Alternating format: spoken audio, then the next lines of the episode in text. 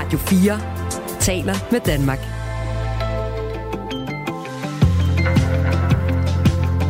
Velkommen til Radio 4 morgen.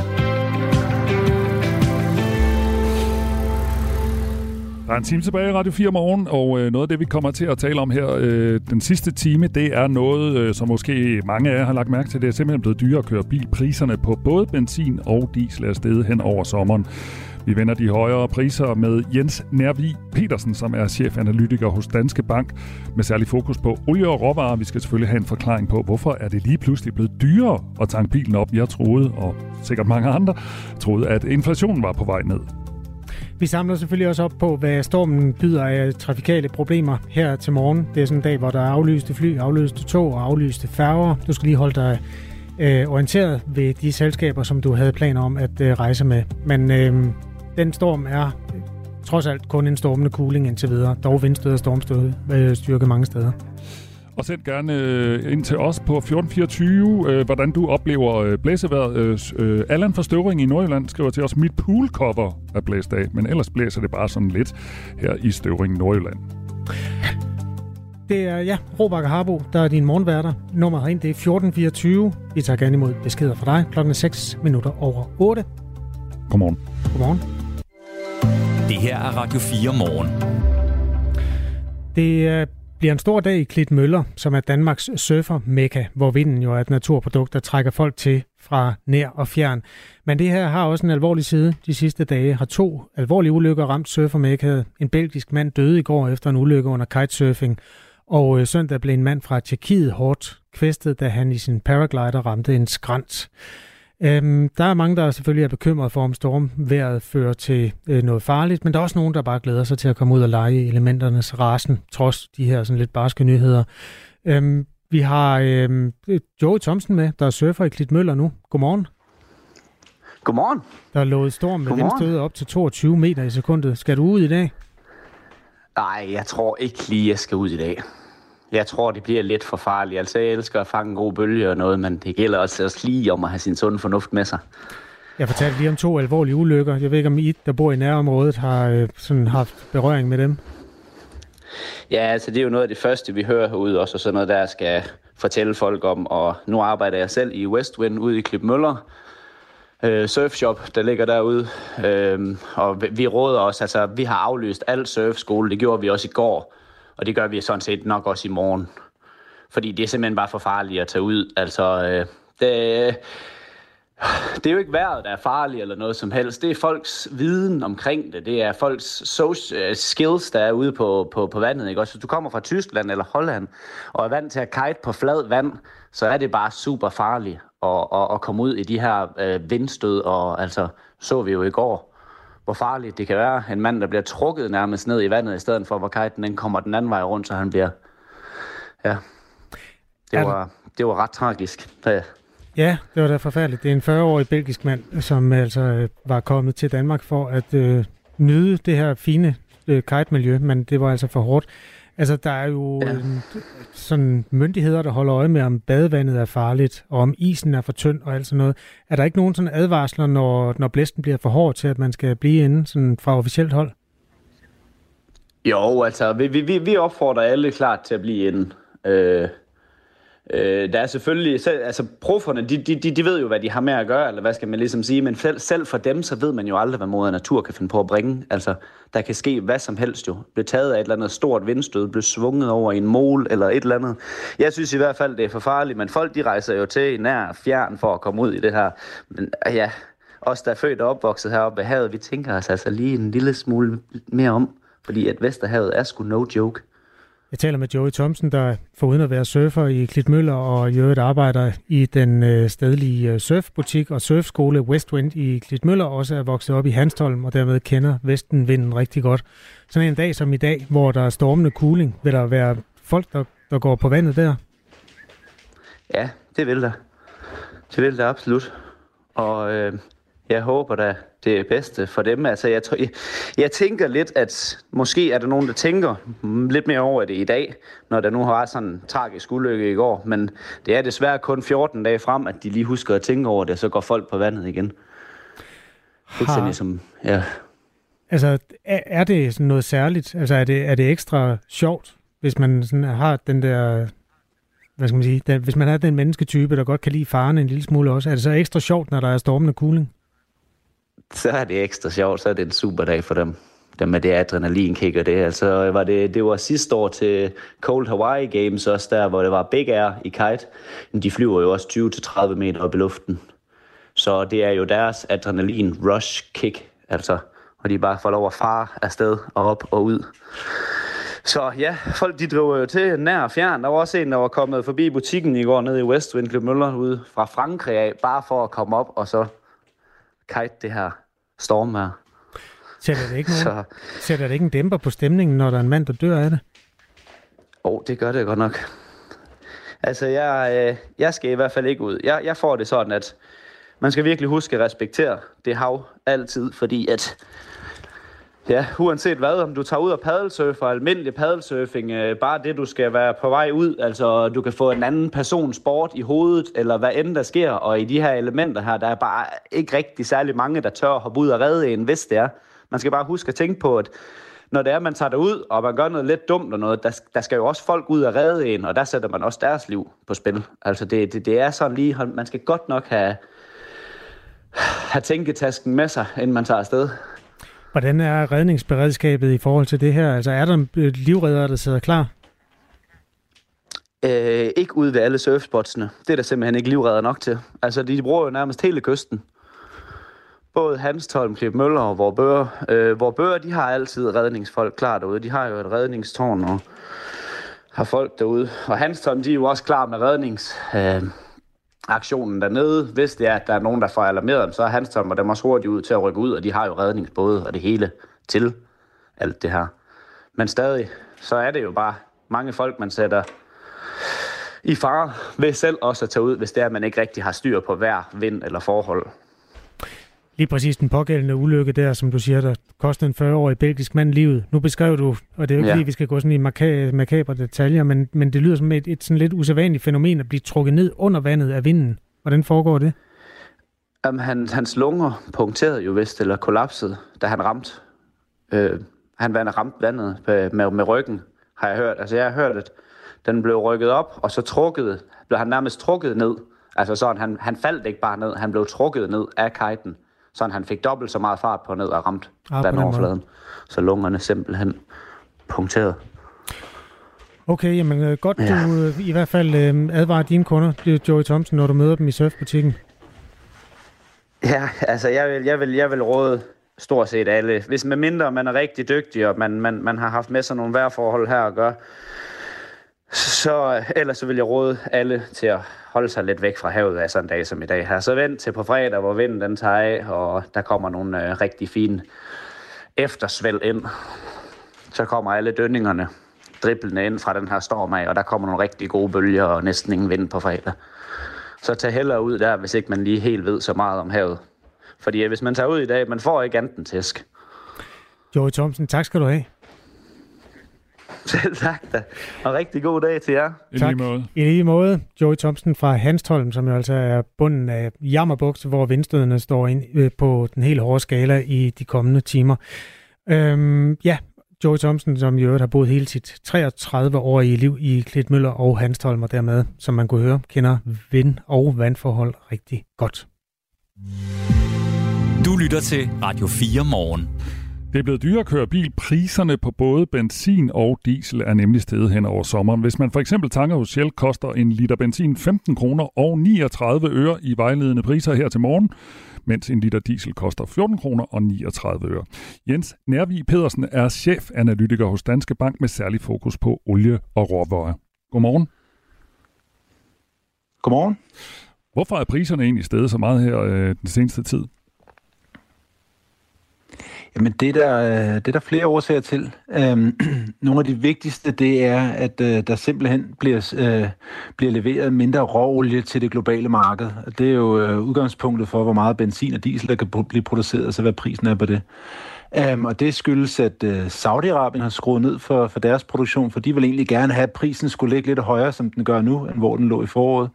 Uh, og så USA er stoppet med at sælge ud af deres uh, reservelager, som de har gjort i løbet af foråret for at presse prisen ned. Øh, og så, så er prisen steget. Øh, og så skyldes det også, at det, øh, altså det stadig går øh, ret fornuftigt for verdensøkonomien. Vi har ellers gået og været bekymret for, at der snart skulle ramme en recession, men den, øh, den er indtil videre udblevet. Øh, det betyder, at der også stadig er fin gang i forbruget. Øh, det er altså også med til at få priserne op. Vi hørte jo tidligere noget med de her energipriser, og var også med til at drive den her krise og inflation osv. Så, så, så du, men det du siger nu, det er, at vi skal ikke være bekymrede ud over for os, der skal ud og køre bil. Nej, altså jeg tror, det er mere en påmindelse om, at øh, altså, hvis man ser, hvad vi snakker om i løbet af foråret, så var det, at nu, øh, nu begynder vi så småt at kunne se enden på, øh, på, på de her inflationsproblemer, og særligt energipriserne har været med til at trække øh, inflationen ned. Det kan altså også godt gå den anden vej, og det er det gjort her hen over sommeren. Øh, Øh, det betyder ikke, at, øh, at, at det hele ser ud til at være ved at blive blusset op, men det er bare en påmindelse omkring, at... Øh, Øh, der er stadig meget usikkerhed derude, særligt om øh, energi- og brændstofpriserne. Øh, og nogle måneder går det op, og nogle måneder øh, går det ned. Og hen over sommeren, der har det altså, øh, har det altså været op igen. Der kan også være forskel sådan fra selskab til selskab. Jeg tænker lige, OK Benzin her som morgen, de er så 10 øre billigere end Shell. Hvorfor ser vi de forskel fra selskab til selskab? Og det, det er ikke noget godt bud. Altså, de, de ligger, altså jeg tror generelt, sådan som, som, som øh, benzinmarkedet fungerer hjemme, så, øh, så, så det, der virkelig rykker ved benzinpriserne hjemme, det er, når der sker ændringer i olieprisen, og det slår øh, som regel øh, øh, ret hurtigt igennem på benzinpriserne hjemme øh, hos alle selskaber. Mm. Øh, så kan der være, øh, være mindre forskel, øh, men, men, men den væsentlige historie her, det er, at, at, at olieprisen er stedet, og det har fået, fået benzin- og dieselpriserne op. Det er nemlig rigtigt, fordi den seneste måneds tid, der er priserne på benzin og diesel steder, det er blevet over en krone dyrere at tanke en liter benzin i forhold til i juli måned. Og priserne lige nu bliver kun overgået af priserne sidste år, hvor vi i en periode måtte slippe omkring 18 kroner per liter benzin. Kommer vi derop igen? Nej, det tror jeg ikke. Det, øhm, altså mit bedste bud er, at vi ligger, vi ligger i den høje nu. Øh, altså vi, vi, vi skal tilbage til sådan april og januar måned, der, der så vi øh, tilsvarende øh, benzinpriser, og nu ligger vi lidt til den høje side, fordi at nærmest alle de ting, som påvirker det her marked, de har trukket, trukket samme retning hen over sommeren. Øh, men det kan altså også godt øh, hurtigt gå den anden vej igen. Øh, det, som, øh, det, som man øh, dog kan være lidt bekymret for, det er, at øh, den her krig mellem Rusland og Ukraine, den er altså begyndt at trække ud i sortehed, hvor at, øh, der bliver eksporteret en del olie fra. Øh, hvis, øh, hvis øh, eksporten af, af olie øh, hen over Sortehavet, den øh, for alvor begynder at blive påvirket af krigen her, så, øh, så kan det måske godt få olieprisen og dermed benzinprisen til at stige øh, endnu højere op. Jeg tror, øh, jeg, altså, jeg tror sandsynligt, risikoen for, at vi kommer helt derop, hvor vi var sidste år, den er, den er stadig meget lille. Øhm, Øh, men, men det vil jeg lige holde øje med her de, de kommende dage og uger. Øh, men ellers så mit, mit, mit, mit bedste bud det er, at vi ligger i den høje ende nu, og, øh, og det nok er mere sandsynligt, at vi bliver liggende her omkring eller lidt lavere øh, på vejen i efteråret. Vi taler med Jens Nærvi Pedersen, der er chefanalytiker hos øh, Danske Bank, fordi øh, de her benzinpriser og dieselpriser altså har ramt et selv for vores tid højt niveau. Jens Nærvig Pedersen, sidste år, der gik vi jo på den her tid af året og begyndte at vride hænder over øhm, udsigterne til, at det brændstof, som skulle varme vores huse op, som jo er en del af samme marked, kan man sige, altså ja. olie og, og benzin og, mm. og gas i den sidste ende, altså de priser, de var altså uoverskuelige i, i perioder for de mennesker, der, der havde det forbrug. Hvordan ser det ud nu? Altså, er der en, en prognose for den sæson, den fyringssæson, der kan ja, starte om lidt? Ja, ja, der, Ja, men det er et rigtig godt spørgsmål. Altså, fordi det øh, sidste år, der var det alle energipriser, øh, som, øh, som steg eller højt. Øh, nu går det sådan lidt forskellige veje, øh, fordi mens benzin og diesel er blevet dyre hen over sommeren, så ligger øh, naturgassen stadigvæk øh, forholdsvis lavt øh, og, og væsentligt lavere, end den gjorde sidste år. Øh, så lige præcis på det her marked, der er stadigvæk øh, ro på. Øh, og det skyldes, øh, jamen det skyldes først og fremmest, at, øh, at, at øh, der stadigvæk er rigtig meget øh, naturgas på lagerne. Øh, altså lagerne mm. begynder at være fyldt godt op, det skal de øh, gerne være før fyringssæsonen.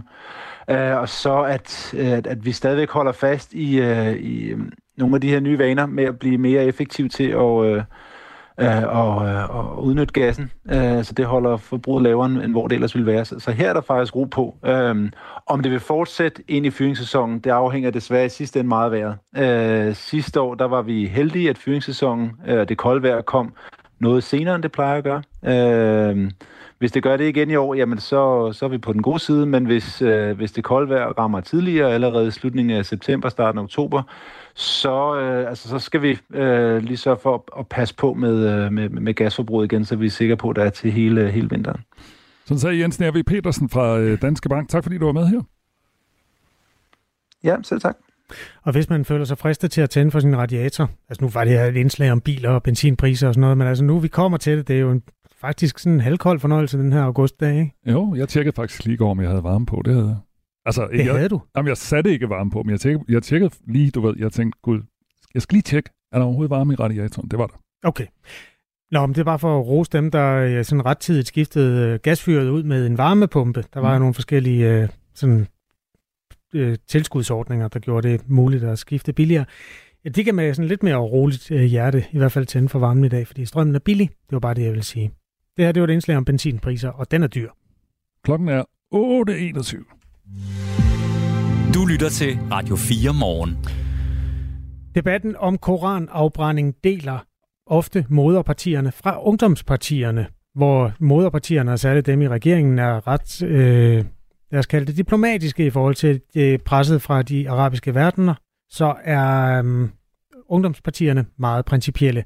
Derfor valgte 100 unge i går at trodse regn og blæst for at demonstrere mod regeringens forslag om at forbyde afbrænding af hellige skrifter. Øh, for eksempel Koranen foran ambassader.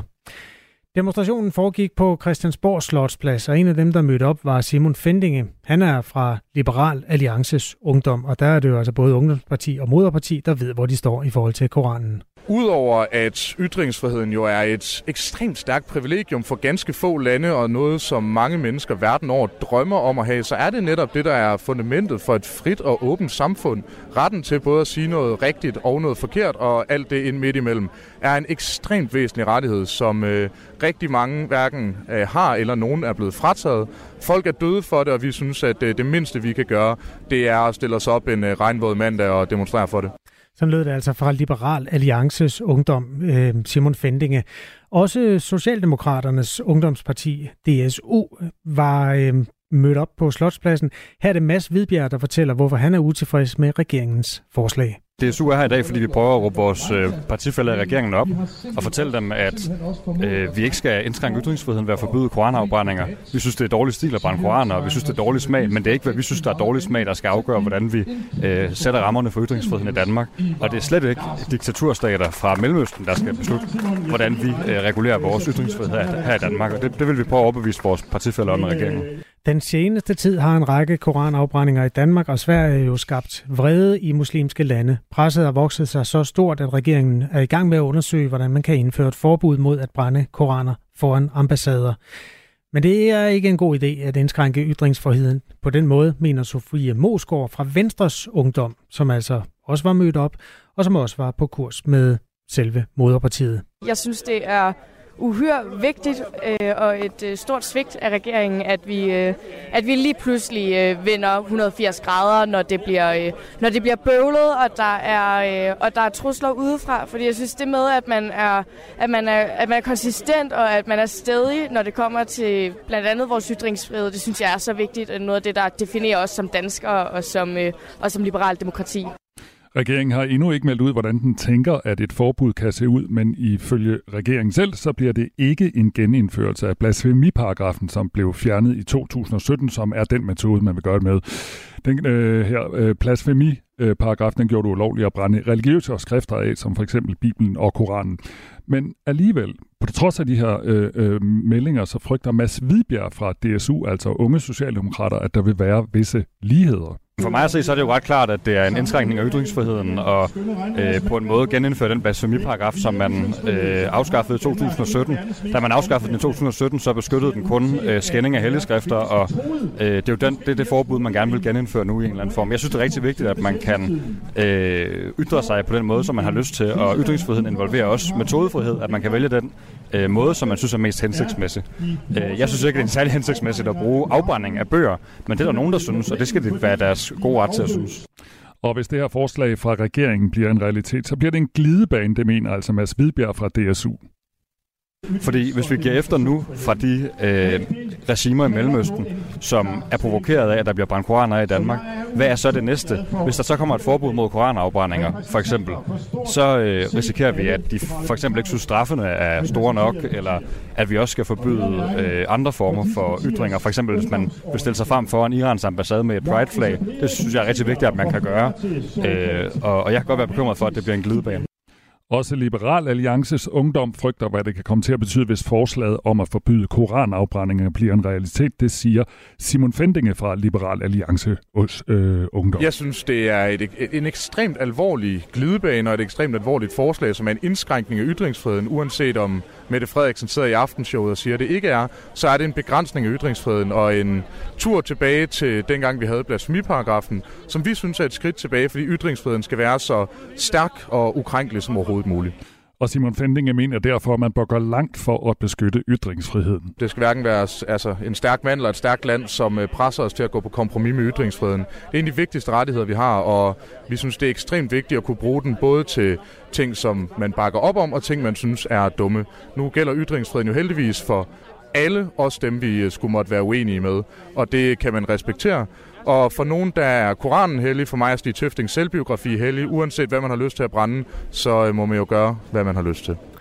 Ja, på den måde altså fælles front blandt ungdomspartierne. Også Venstres ungdom frygter, at forslaget om at øh, forbyde koranafbrændinger kan blive en glidebane. Sofie Mosgaard fra VU mener ikke, at regeringen eller andre skal bestemme, hvilke holdninger, der er rigtige eller forkerte. Det er jo spørgsmålet om, hvem der skal beslutte, hvad der er små og store indgreb, og, øh, og hvor langt vi går med sådan noget. Fordi det er, jo, det er jo en del af ytringsfriheden er, at det ikke er staten, der skal gå ind og vurdere, hvad der er, øh, altså hvad der er gode ytringer, hvad der, hvad der er de rigtige ytringer, men at den debat skal køre uafhængigt af, hvem der, øh, hvem der sidder derinde øh, på borgen.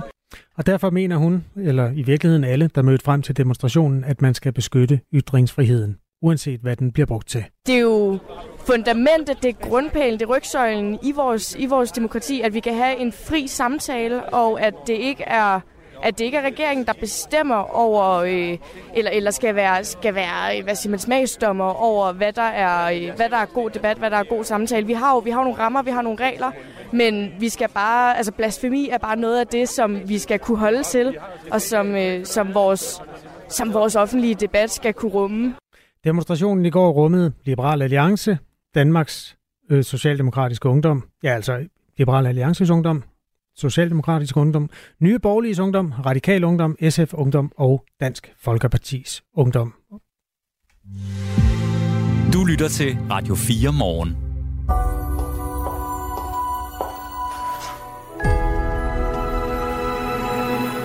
Hey Barbie. Can I come to your house tonight? Sure. I don't have anything big planned, just a giant blowout party with all the Barbies. Har du været biffen, Kasper?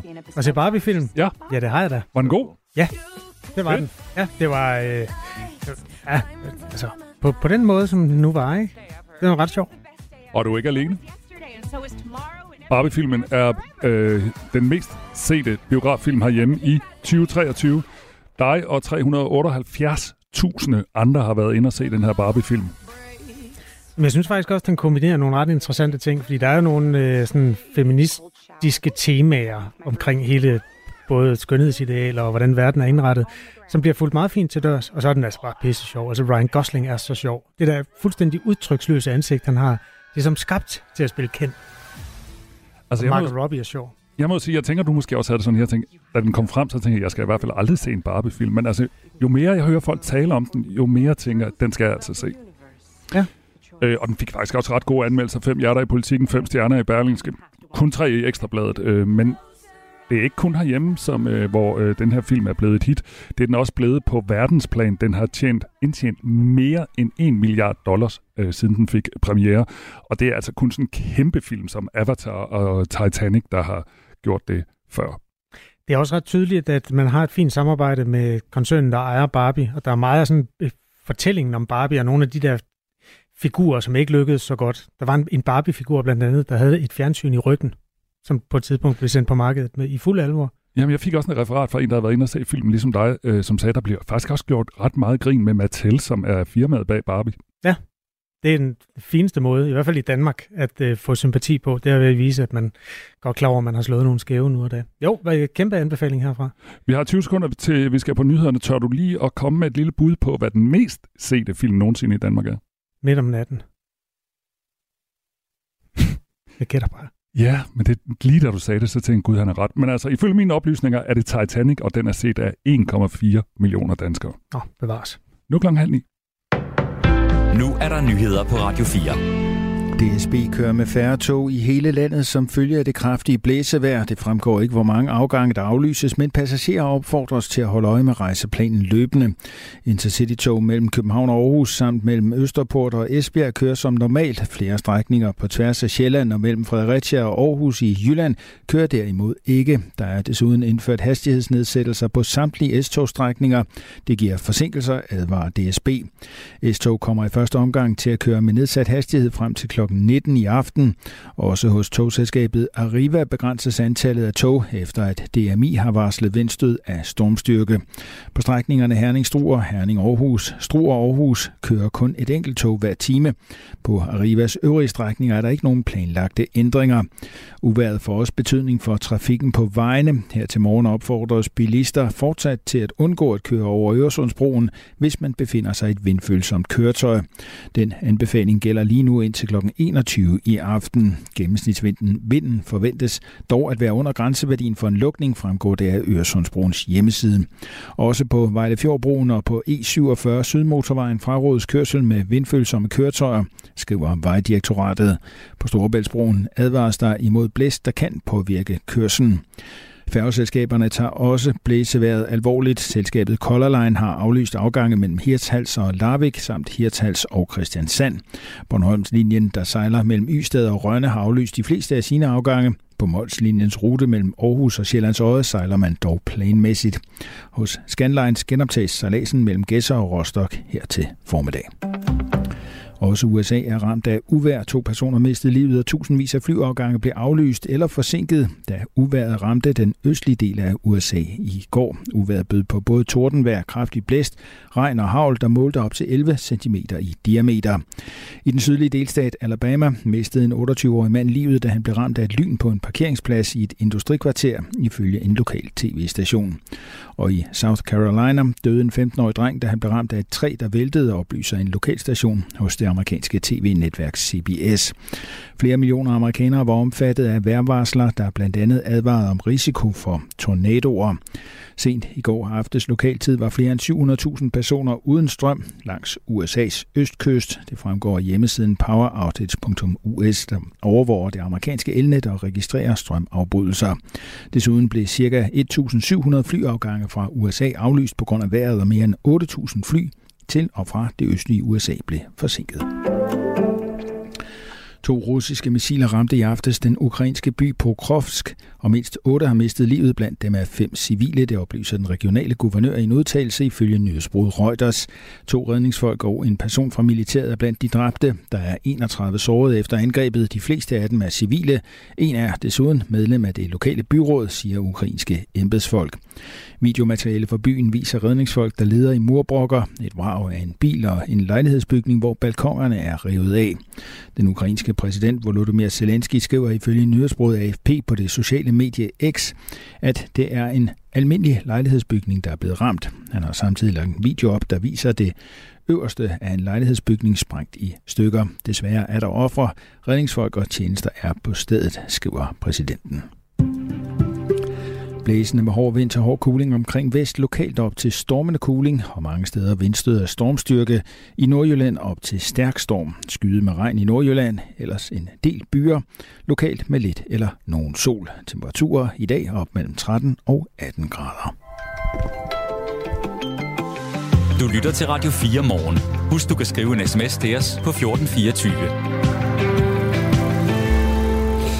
Vi går i gang med den øh, sidste halve time øh, af Radio 4 morgen, og øh, tidligere formand for de konservative, Lars Barfod, har meldt sig ud af partiet. Det er en af de historier, vi har til jer her den sidste halve time. Vi taler med Benny Damsgaard, som er politisk kommentator og øh, til lejligheden øh, meget passende også tidligere kommunikationschef for de konservative. Vi taler selvfølgelig om, øh, hvorfor Lars Barfod har meldt sig ud, og øh, jeg kan også sige, at hans øh, hustru, Helle Sjelle, som er kommunalbestyrelsesmedlem på Frederiksberg, hun har også meldt sig ud. Radio 4 Morgen øh, har jeg også et øh, øje mod det vilde vejr, som er i gang lige nu. Det er alt andet end sommeragtigt. Stormer eller blæser hårdt, alt efter hvor man opholder sig. Det står hårdest til ved Jyllands vestkyst. Aflysninger har ramt både fly og færger og tog og sådan noget, så man skal lige orientere sig i rejseplanen. Eller hos rederiet, eller hos lufthavnen, hvis man har brug for kollektiv transport. Er det, det, det er i virkeligheden der, vi starter jo. Det er nemlig der, vi starter. Skal vi også lige gøre reklame for øh, det sidste indslag på den øh, Nå, ja, vi skal til månen. Hele mænd. Hele mænd, vi skal til månen, og øh, med russerne, de sender nemlig på fredag et øh, rumfartøj mod månen. Og vi har begge to fået øje på den her historie i går aftes, Kasper, og var begge to sådan, hvad går det ud på? Vi har masser af spørgsmål. Jamen også fordi der rent geopolitisk jo er en lille smule kold luft mellem os og Rusland, og det er så dejligt, når forskerne egentlig kan stå skulder ved skulder. Det har man jo kunnet under hele den kolde, eller ikke under hele den kolde krig, der var kapløb, men altså i, i hvert fald i, efter den kolde krig og efter murens fald. Spørgsmålet er selvfølgelig, hvad russerne har af interesser, og om der er kapløb igen. Det finder vi ud af om et kvarter. Lige nu der er klokken 8.35. Din værter her til morgen er Kasper Harbo og Michael Robach. Godmorgen. Du lytter til Radio 4 morgen. Jeg skal lige det rigtige sted hen. Sådan der. Væltede træer og bortblæste telte og forsinkelser i trafikken. Øhm, det er jo sådan nogle af tingene på menuen i dag, hvor sommervejret viser sig fra sin værste side. Der har været vindstød af stormstyrke, også langt inde i landet. Og som følge af det her kraftige blæsevejr kørt DSB med færre tog i hele landet i dag. Nikolaj Schmidt Sisgaard er områdeschef ved Bane Danmark. Godmorgen. Godmorgen. Øh, I står jo for at sørge for, at der er nogle skinner at køre på. Hvordan er situationen der? Ja, men som I lige sagde i jeres indledning, så kan vi også mærke blæsevejret og også kunne mærke det i nat, særligt op i det nordjyske, hvor vi blandt andet har haft øh, nogle væltede træer. Dem har vi så øh, fået fjernet, men det har selvfølgelig betydet, at vi også har måttet øh, aflyse nogle ekstra tog. Og udover det, jamen, så har vi også haft et træ i en køreledning ved Tavlo Kolding, og den har vi arbejdet på hele natten og fået reetableret. Det fik vi gjort her til klokken 5 i morges og køre normalt igen. Og så er der lige hovedstadsområdet, jamen der har vi i øjeblikket et træ på S-banen ved Kilebakke, øh, hvor vi har haft det, og øh, det er vi lige ved at få fjernet i øjeblikket og få reetableret vores kørestrøm. Så det er sådan øh, det billede, vi har set over hele landet. Intercity-tog mellem København og Aarhus samt mellem Østerbro og Esbjerg kører som normalt. Flere strækninger på tværs af Sjælland og mellem Fredericia og Aarhus kører derimod ikke. Der er desuden indført hastighedsnedsættelser på samtlige S-togstrækninger, der er forsinkelser der, også togselskabet Arriva begrænses, øh, der begrænser man antallet af tog, efter at DMI har varslet vindstød af stormstyrke. Øhm, og så er der nogle strækninger, hvor du kun kører et enkelt tog hver time. Det er blandt andet Struer, øh, mellem Struer og Herning, og øh, Herning Aarhus og Aarhus Struer. Øhm, Nikolaj Schmidt går, hvis man skal fra A til B i dag, hvad er så dit bedste råd? Det allerbedste råd, og som du nævner, der er en stærkt reduceret køreplan, en robust køreplan, men den kører jo med forsinkelser, det er at orientere sig i rejseplanen, inden man tager afsted. Der kan altså løbende komme ændringer. Så rejseplanen, inden man tager afsted og tager toget. De her øh, øh, træer, der rammer skinnerne, altså de er blevet opdaget i tide, kan jeg så høre på dig til, at man ikke øh, har haft nogen uheld med togene? Ja, øh, Øh, både og kan man sige, men det vi jo blandt andet gør, som du også nævnte, det er, at vi nedsætter jo hastigheden blandt andet på S-banen, og også flere strækninger, også i det jyske på vores øh, fjerntrafik, og det gør vi jo særligt der, hvor der er tæt bevoksning af træer, blandt andet ved skove, øh, jernbanen kører igennem. Og det er jo, fordi der kan være risiko for væltet træer, og derfor kører vi med lavere hastighed, og der når vi i nogle tilfælde jo at stoppe, inden træet er. Men blandt andet på S-banen, der er landtræet altså lige oven på S-toget, uden dog at skade toget. Nå, okay. Når det gik lige frem, var det kørende tog? Ja, det var det, men det kørte med lav hastighed, øh, og træet lå sådan set i køreledningen. Så, øh, så der var ingen fare på færre. Hvis man ser et træ, der rammer køreledningen, er der så fare på færre i forhold til, altså det, det leder jo strøm? Ja, som udgangspunkt er der ikke, øh, og det er jo fordi, at vores anlæg er bygget sådan, at vores kørestrøm slukker, hvis der kommer en afbrydelse. Men det er noget, vi øh, overvåger øh, inden for vores overvågningscenter. Men som udgangspunkt ikke, men selvfølgelig så skal man blive siddende i det S-tog, hvis man oplever at lige pludselig, at der er træ, der vælter og følge de anvisninger, der kommer. Nikolaj Schmidt Sisgaard, tak skal du have, områdeschef ved Bane Danmark. Vi er glade for, at vi lige har en varm linje til dig. Hvis der er noget nyt at fortælle, så kan det være, at vi vender tilbage. Det er bare i orden. God dag. Tak i lige måde. Og altså ro på togtrafikken, trods alt, selvom der er aflysninger. Man skal lige holde øje med rejseplanen. I Sverige har man til gengæld været ramt af en større afsøgesporing. Det skete uden for Hudiksvall i Sverige, og der var to mennesker, der blev såret og bragt til et nærliggende hospital, da et tog med fire vogne afsporede. Øh, på de kanter har man jo lidt øh, vildere terræn, og det var simpelthen en dæmning, der var skredet på grund af uværet og kraftig regn, øh, som betød, at togskinnerne simpelthen ikke var stabile længere. Ja, det er vildt vejr i dag, den 8. i 8. Klokken er 20 minutter i 9. Godmorgen. Husk, øh, vi tager gerne imod et lille vidnesbyrd om, hvordan vejret er hos dig. Du kan skrive til os på nummer 1424. Det her er Radio 4 morgen. Så skal vi til en historie, der er kommet ind her til morgen, for tidligere formand for de konservative, Lars Barfod, har meldt sig ud af partiet. Det samme har hans hustru, kommunalbestyrelsesmedlem på Frederiksberg, Helle Schelle, det oplyser hun til lokalmediet Frederiksberg Liv. Benny Damsgaard, han er politisk kommentator og meget passende tidligere kommunikationschef for de konservative. Godmorgen. Godmorgen, godmorgen. Det er jo ikke så tit, man ser en tidligere øh, partiformand trække sig fra sit parti. Hvordan tolker du det her øh, med, at Lars Barfod nu pludselig er ude af partiet? Det her er først og fremmest en lokal uoverensstemmelse på Frederiksberg. Øh, hans hustru, øh, Helle Schelle, sidder i kommunalbestyrelsen øh, på, på Frederiksberg og har gjort det i nogle, øh, nogle perioder. Og på Frederiksberg har der været i de konservative, som jo mistede borgmesterposten øh, ved, ved sidste kommunalvalg, har der været en, en lang intern diskussion og valgkamp om, hvem der skulle øh, være den nye konservative øh, spidskandidat. Helle Schelle støttede en, en kandidat, der hed Nikolaj Bø, som så tabte afstemningen til, til ham, da ham, ham det blev en lokal præst. Og, øh, og det er først og fremmest den her lokale uoverensstemmelse om, hvorfor en linje det skal være, og også efterfølgende en masse kontroverser, øh, hvor Helle Sjæle er blevet frataget en masse ordførerposter, som, som den her udmeldelse øh, skal, skal ses, øh, ses i lyset af. Men, men det er der et, et markant signal, når en, en tidligere partiformand så, øh, så offentligt melder sig ud af et, et parti, som han har været medlem af i, ja, i knap 40 år, eller knap 50 år, undskyld. Helle Sjælle, som du lige nævnte, som altså er Lars Barfods hustru, hun begrunder øh, parets udmeldelse med den lokale øh, konservative ledelse i Frederiksberg Kommune, som du også sagde, Benny. Og ledelsen øh, siger, hun er uden et konservativt politisk kompas, lyder det blandt andet. Ja, er det, du siger, det er, at øh, Lars Barfod egentlig er solidarisk med sin kone, eller, eller ved du, eller tror du, det også handler om, hvordan det ser ud sådan med det konservative folkeparti på landsplan?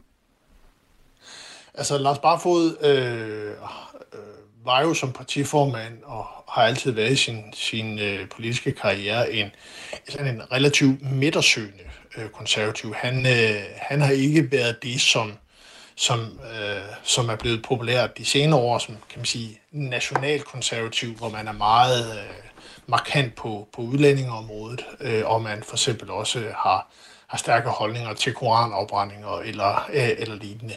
Øh, Barfod blev blandt andet kendt, eller i nogen sammenhæng berygtet for, da han i forbindelse med 2011-valgkampen, øh, da der var VK-regeringen, øh, som var til valg der i 2011, øh, argumenterede for, at man skulle have et, et tættere samarbejde med, med de radikale efter valget, hvis det kunne give mulighed for, for flere reformer. Og, og det var jo en, en udfordring af, af Dansk Folkeparti, som han altid har haft et, et noget anspændt forhold til. Han blev væltet som, som minister tilbage i, øh, ja, under VK-regeringerne som fødevareminister af, af Dansk Folkeparti. Så, så altså, der er ingen tvivl om, at han politisk ligger et lidt andet sted, end der, hvor det konservative folkeparti ligger i dag, men han har i hvert fald ikke offentligt tilkendegivet, at det her er et, en protest mod den, den, øh, den nationale linje, som den, som den er nu. Men, men der er ingen tvivl om, at han politisk, i hvert fald historisk set, har ligget et lidt andet sted.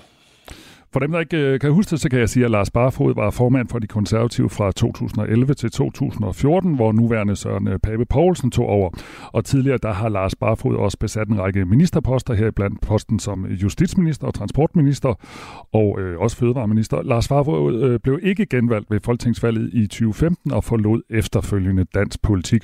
Og nu er han altså så også fortid i det konservative Folkeparti. Øh, Benny Damsgaard, tror du, det her det er noget, øh, som på nogen måde vil øh, være noget, de kommer til at diskutere i den øh, konservative folketingsgruppe i dag? Ja, det, det er det, øh, uden tvivl. Det, det er jo et, øh, det er en historie, som, som fylder, tager det politiske fokus, øh, og, øh, og som også kommer efter øh, en, en lidt, øh, lidt turbulent uge. I øh, fredags blev det meldt ud, at øh, en række, øh, to vælgerforeninger, to jyske vælgerforeninger indstillede øh, Pernille Weiss til, til ny øh, konservativ spidskandidat til Europaparlamentet, og, og for, for de lyttere, som ikke sådan helt følger detaljeret med i konservativ politik, og det er ingen kritik af, at man ikke gør det, så skal, der, så skal det, det siges, at, at der inden der i pinsen var en længere offentlig diskussion og et skænderi, hvor, hvor Pernille Weiss, som er øh, øh, på nuværende tidspunkt det konservative medlem af Europaparlamentet, blev vraget som spidskandidat af, ledelsen, og i og for sig blev bedt om at trække sig fra posten, fordi der havde været nogle anklager om, om, om problemer med hendes øh, medarbejdere. Men altså en række, øh, to jyske vælgerforeninger har nu øh, meddelt, at de gerne vil indstille hende som spidskandidat til det konservative landsråd til september i, i Herning. Og det er jo ikke noget, der er specielt øh, behageligt for en partiledelse, at, at de nu skal ud i et kampvalg øh, om, hvem der skal være deres øh, spidskandidat til, til, øh, til Europaparlamentet. Det, det giver tumult og ballade, og det er sådan noget, medierne elsker at fokusere på, i stedet for at tale politik. Og i går kom der en en voksmetermåling, øh, hvor partiet lå til 4,5 procentpoint, og det er en, en tilbagegang siden valget, som i forvejen var en skuffelse sidste år på, på 1 procentpoint. Så det er en, øh, og så i dag kommer det med, med barfod. Så det har været sådan en, en lidt træls uge, tror jeg godt, man kan sige, for, for de konservative. Så, så uden tvivl vil det her blive diskuteret på, øh, i, i den konservative ledelse i, i, i dag. Og så, øh, men altså, den her spørgsmål Barfods udmeldelse, det skal først og fremmest ses i, en, en, i et lokalpolitisk perspektiv. Øh, I hvert fald indtil han siger, eventuelt siger det modsatte nationalt. Tak skal du have, Benny Damsgaard, fordi du gjorde os øh, klogere på den her historie. Og Benny Damsgaard, altså politisk kommentator og tidligere kommunikationschef for de konservative. Ha' en god dag. Tak imod. Radio 4 taler med Danmark. Der er lige kommet en øh, nyhed, og den er kun på en linje, så jeg synes godt, vi kan anbringe den her. Juli var rekordvarm.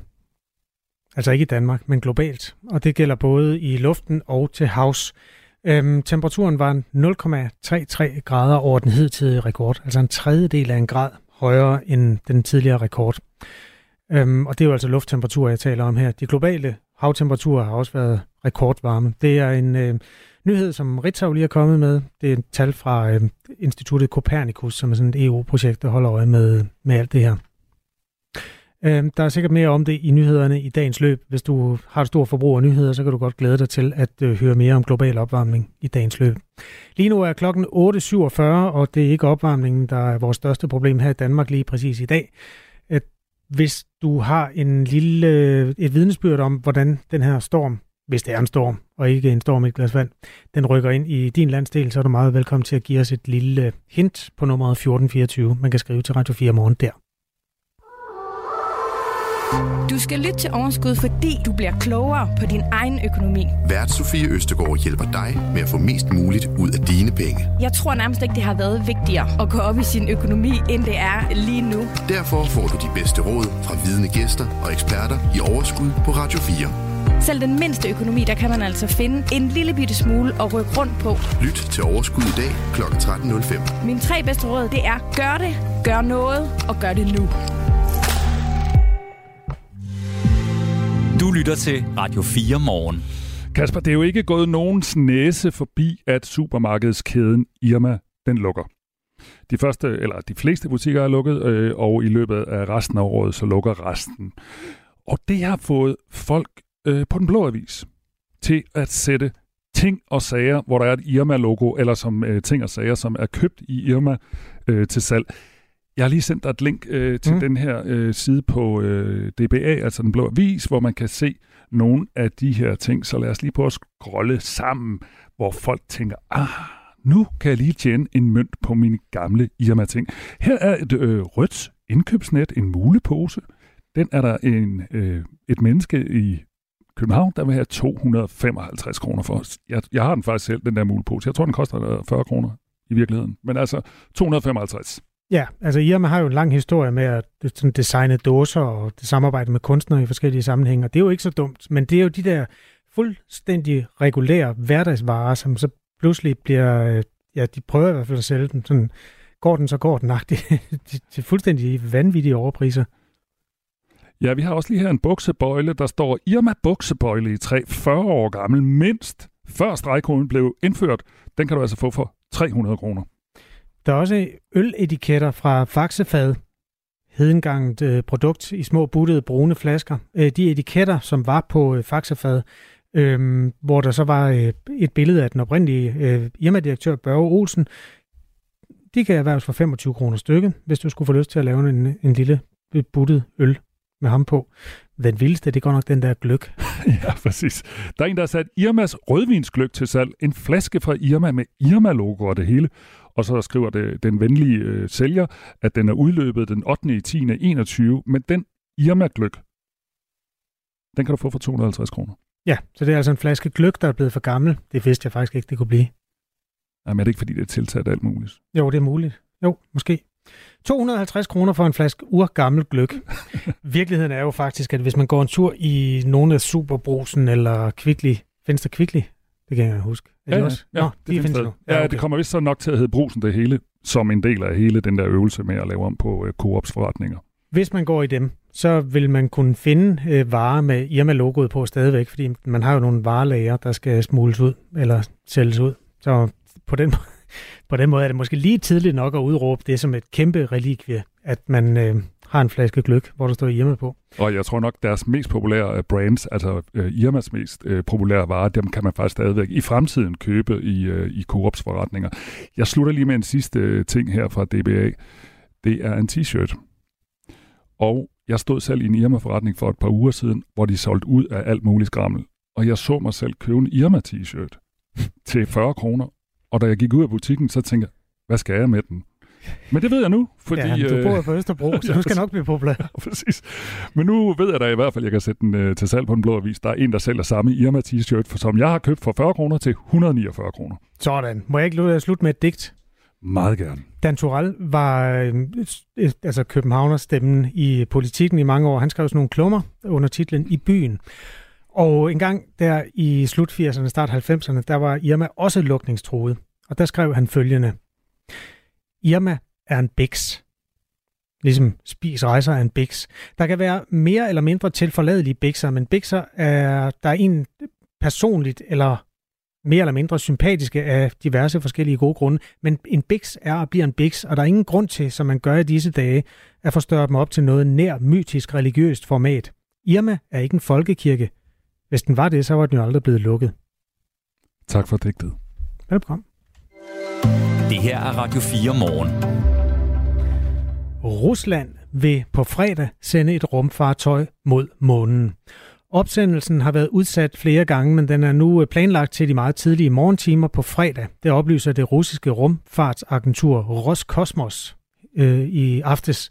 Missionen har til formål at sætte et øh, landingsfartøj på månen, altså ubemandet dog, og Rusland håber med den at øh, vende tilbage til månen for første gang i næsten 50 år. John Leif Jørgensen, godmorgen. Godmorgen. Afdelingsleder, øh, rumteknologiekspert og professor ved DTU Space. Har du et bud på, hvorfor Rusland sender et øh, rumfartøj mod månen nu? Ja, det er fordi, det var planen. Altså, det er faktisk noget, der har været planlagt i, i mange år. Uh, og til at begynde med var det samarbejde med den europæiske rumfartsorganisation. Og vi skulle have haft udstyr med på den også, øh, men så kom øh, krigen jo i Ukraine, øh, og de har så søgt andre steder hen. Så det, det, det de gør, det er, at de udnytter den teknologi, øh, som de udviklede under øh, det gamle USSR, hvor de rent faktisk er nogle af de bedste til at lande på, på månen. Det er faktisk ret vanskeligt. Det er noget vanskeligt at lande på månen, end det er at lande på Mars. Så det er det, de vil. De vil vise, det duer. Hvorfor er det sværere at lande på månen? Det er fordi, der er ingen luft der, så du kan ikke bruge faldskærm, og du kan ikke bruge, øh, du kan ikke bruge øh, flyvinger, du kan ikke bruge helikopter. Så det, der sker, det er, at øh, du falder direkte ned, og du skal så lande på raketstrålen. Det at gøre det, øh, har vist sig at være vanskeligere, end man lige skulle tro. Altså, det er jo israelerne fejlede, øh, inderne har fejlet, kineserne har fejlet flere gange, det så lykkedes her til sidst. Ikke? Men øh, altså, ellers er det kun amerikanerne og russerne, der kan det her, og de, de fejlede jo også mange gange, før det lykkedes oprindeligt. Så det der med at gøre det er, er vanskeligt. Den anden ting, det er, at det sted, de skal lande, det er månens sydpol.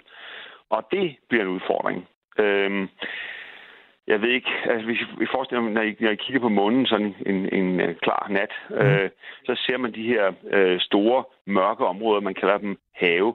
I virkeligheden er det bare sådan nogle støv, øh, støvmarker, øh, de er kæmpe store. Og det er det sted, man normalt har landet, fordi øh, det gør det ikke så meget, om du lander lidt til højre eller lidt til venstre, eller, eller frem og tilbage. Det, man kalder landingsellipsen, det er altså den usikkerhed om, hvor du lander.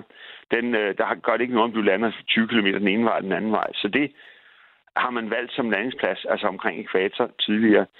På Sydpolen, øh, der er der ikke nogen af den slags støvmarker. Der er kun krater over det hele.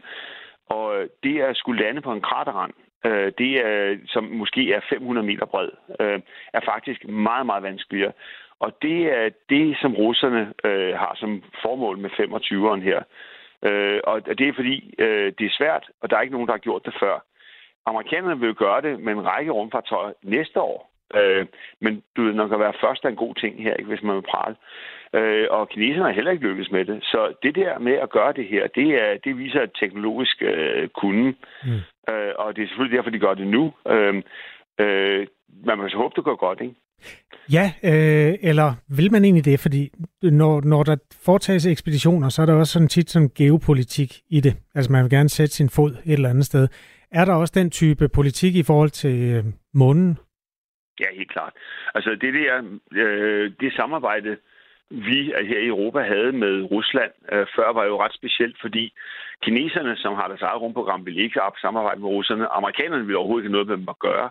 Og vi havde så det her samarbejde med, at russerne, de, hvad de sammen med Europa, skulle lande de her fartøjer og de her teknikker på månen.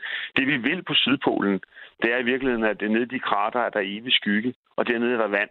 Så skal vi nogensinde have mennesker på månen, så skal vi ned og falde i det vand. Og det er egentlig det, øh, som russerne vil bevise, de kan gøre nu. Det, der så sker med, med geopolitikken, er jo, at øh, da Europa afbryder samarbejdet med Roskosmos her, så øh, hvad det, kommer vi jo ikke til månen i den her omgang med, øh, med, øh, hvad hedder det, med russerne. Så vi vender os jo straks til amerikanerne og prøver at, at komme op øh, til månen med dem næste år. Og næste år igen. Det, der så sker, det er, at, hvad hedder det, at øh, russerne henvender sig til kineserne, som ikke indtil videre har været i stand til at lande på meget præcis på månen. Så øh, jeg forestiller mig direkte, at de direkte er gået videre til dem og sagt, okay, skal vi lave et samarbejde? Og så flytter vi øh, fokus til dem. Og dermed kan man blive gode venner med, med kineserne. Så øh, jeg kender faktisk ikke aftalen mellem kineserne og russerne, men det er det, de siger begge parter, at, øh, at de øh, har lavet en aftale. Men hvad den lige går ud på, det får man ikke vide. Det, som kommer ud af det, er jo et eller andet forskningsresultat, og der har man jo i forskerkredse været nogenlunde dygtige, i hvert fald i de fredelige år siden murens fald, til at dele om, om det, man opdager. Betyder det, at der så er, er lukkethed omkring de opdagelser, de gør? Jo, ja nej. Øh, selve det at kunne lande blødt på månen er faktisk hovedformålet med den her mission. Lande blødt på månen i det her meget præcist definerede område på sådan en kraterrand på Sydpolen. Det er det, det, det, det, det aller, aller vigtigste. Og den teknologi øh, er der som sagt ikke andre på jorden, der har bevist, de ejer endnu. Øh, så det er det, russerne vil her. Det som, øh, hvad er det, så den del af det, hvis de kan gøre det, så kan de, hvad skal vi sige, øh, så vil de under ingen omstændigheder fortælle os til andre, hvad det går ud på. Det, der så sker derop, det er jo, at de, øh, de så kommer til at tage nogle prøver af, hvad kraterranden rent faktisk består af, det ved vi ikke helt. Øh, så det er det, de jordprøver, de vil tage derop, nogle, nogle, nogle samples, øh, for at finde ud af, hvad de består af. Dem vil de så analysere, ja, og det er jo sådan en teknologi, som hvor øh, Europa og amerikanerne ellers har været førende, det der med at analysere det, vi gør op på Mars for eksempel, hvordan, øh, ja, mm. hvad, det, hvad, hvad stofferne det ligger i. Og det de, vil de givetvis publicere vidt og bredt. Okay. Øh, den sidste ting, det er det der med, hvad det, øh, med det der med at høste vand. Og der har de ikke afsløret noget om, øh, hvor, øh, om den teknologi. Der er i hvert fald, jeg, jeg har ikke kunne finde noget som helst om, hvad de gjorde med det. Så John Lars hvis de gør det, Ja, jamen øh, lad os øh, holde øje med det på fredag. Tak skal du have, fordi du vil øh, varme op sammen med os. Det er så velkommen. Professor ved DTU Space, John Leif Jørgensen.